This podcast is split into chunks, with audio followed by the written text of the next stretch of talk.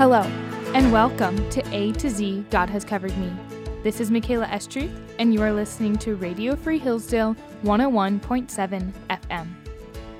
Today, verse O comes from Psalm 8 1, which says, O Lord, our Lord, how majestic is your name in all the earth. I love this psalm. The passage is filled with pure awe and worship of God and is truly humbling. As discussed on previous episodes, the historical context of the Psalms is rather vast and hard to isolate. Psalm 8 is considered a Psalm of David, meaning that it was written around 1000 BC.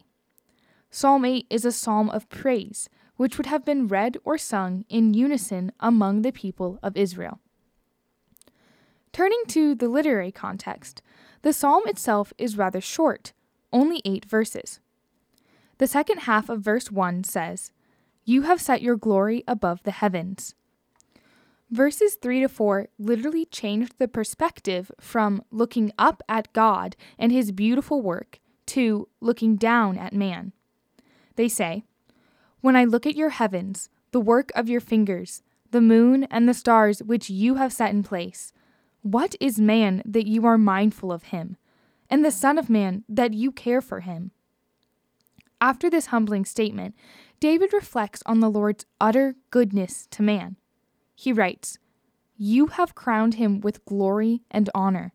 You have given him dominion over the works of your hands. Psalm 8 then concludes with the same words in the opening O Lord, our Lord, how majestic is your name in all the earth. Now, turning to the theological context, I have one observation before looking at connecting passages. In verse 1 and 8, Lord is said twice, but in the actual Hebrew text, the words are different. The first word Lord is spelled in all caps in the English format and refers to the actual Hebrew name of Yahweh. This name was so sacred, the people of Israel refused to write it out fully or say it out loud. In Hebrew, this name comes from Exodus 3, when God says, I am who I am, or I will be who I will be. This is the literal translation of Yahweh. The second Lord is the Hebrew word Adonai for king, master, or Lord. Thus, just in the first three words, this verse claims the constant, never changing God, creator of the universe, to be our own King and Lord. David describes this King and Lord as majestic.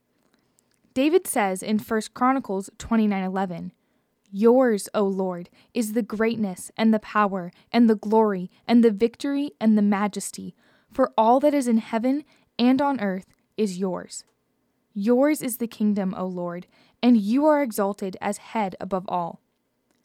This verse expresses the immense power and glory of our God. Out of his goodness, he created us. He has no need of us. God says in Psalm 50:12, "If I were hungry, I would not tell you, for the world and its fullness are mine." However, despite his power, he came down to live with us, die for us, and save us from our sin. Hebrews 1 3 says of Christ, He is the radiance of the glory of God and the exact imprint of his nature, and he upholds the universe by the word of his power. After making purification for sins, he sat down at the right hand of the majesty on high. Christ humbled himself for us and was then exalted. Never forget that beautiful, selfless, sacrificial gift. Cry aloud with the psalmist O Lord, our Lord, how majestic is your name in all the earth. Thanks for listening to A to Z God Has Covered Me. I'm Michaela Estruth, and you are listening to Radio Free Hillsdale 101.7 FM.